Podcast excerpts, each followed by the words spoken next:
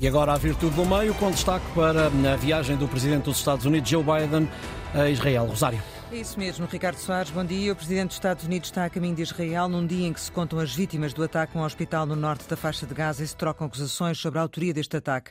Israel diz que a explosão não foi causada por fogo israelita, mas por rockets da Jihad Islâmica, que, por sua vez, nega estas acusações. O Hezbollah convocou um dia da ira e os protestos têm vindo a suceder-se em todo o Médio Oriente. A Jordânia anunciou o cancelamento da visita de Joe Biden ao país, onde se ia reunir com o Presidente do Egito, o Presidente da Autoridade Palestiniana e o rei rei Abdullah da Jordânia. Joe Biden quer, nesta visita a Israel, assegurar-se pessoalmente dos planos de ataque, garantir corredores humanitários e uma zona de segurança para os palestinianos de Gaza. Mas será que depois deste ataque ao hospital o conflito pode seguir um novo curso? Mafalda Anjo, João Goberno, muito bom dia. Mafalda, assistimos há pouco a uma conferência de imprensa do exército israelita que explicava o que aconteceu neste ataque ao hospital e a justificar-se. Hum, este conflito, esta situação pode efetivamente mudar o curso do conflito ou a visita de Joe Biden é também uma garantia de que, é que se acredita na versão de Israel? Olá, bom dia, Rosário, bom dia, João, bom dia a todos. Eh, Rosário, eu diria, há uma frase muito batida que eu acho que, nós, que nos faz pensar e que é verdade. A primeira vítima da guerra é a verdade. Há mesmo muita informação e contra-informação, versões contraditórias e muito confusas. E eu acrescentava ainda que a segunda vítima desta guerra é a moderação, porque há também uma enorme polarização. E a verdade é que esta guerra tem características muito próprias. Ela acontece no berço de três religiões, numa, no que é uma confluência de culturas, uma panela de pressão, de pressão completamente explosiva. E, portanto, isto são tudo ingredientes para o caos. Uh, a visita de Joe Biden acontece nesta altura. Uh, que é fulcral, quer dizer, quem é que atingiu afinal o hospital e vitimou centenas de pessoas? Há acusações múltiplas e provavelmente nós só saberemos depois de feita uma investigação séria, coisa que nesta altura não há quaisquer condições para fazer. Eh, e a verdade também é que não há crime de guerra mais chocante do que um ataque a um hospital.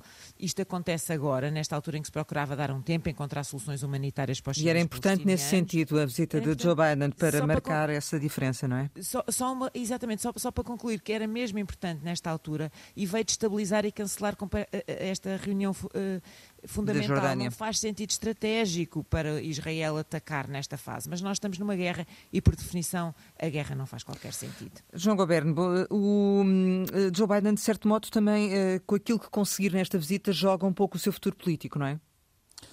Bom dia, Rosário. Bom dia, Mafalda. Bom dia a quem nos ouve. Uh, eu diria que, que uma parte da, da, importância da visita de Joe Biden foi esvaziada à bomba passámos rapidamente da força da diplomacia para a diplomacia da força. Isto porquê?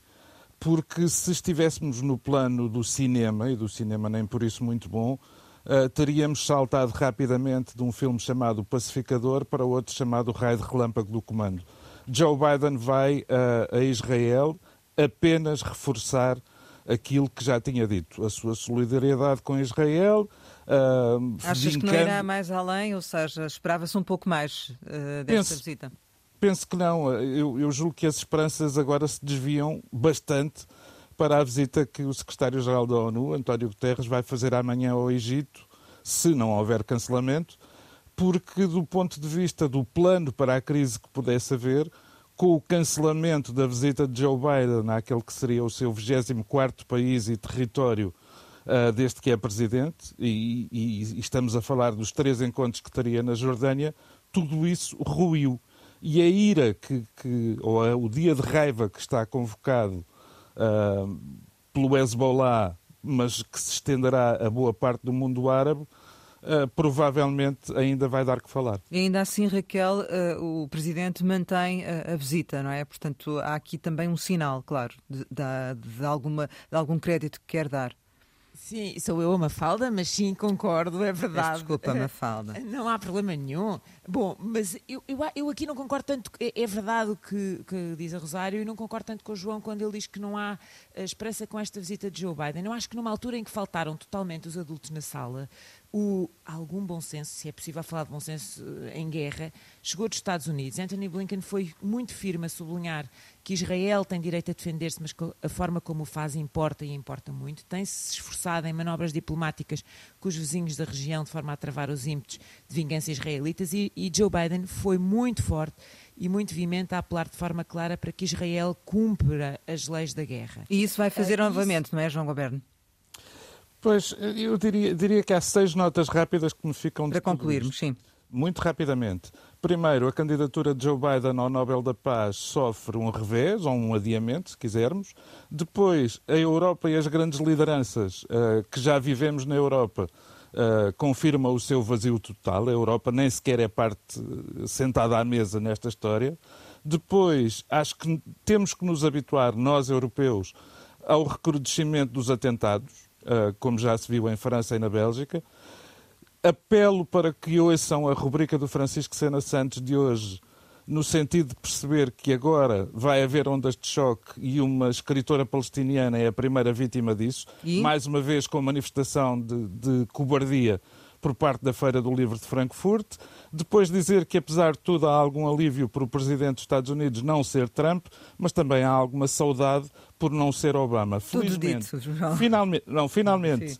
Uh, só do ponto de vista irónico, se quiserem, no meio disto, uh, a guerra às vezes tem consequências imprevisíveis. Há três anos, Vladimir Zelensky era apenas um comediante que era Presidente da República e agora Benjamin Netanyahu, que era um político a caminho da proscrição total, Uh, senta-se à mesa com o Presidente dos Estados Unidos. João Goberno, Mafalda Anjos, obrigada pelo vosso contributo para Virtude do Meio. Regressamos amanhã com Raquel Varela e João Goberno. Daqui a pouco em podcast.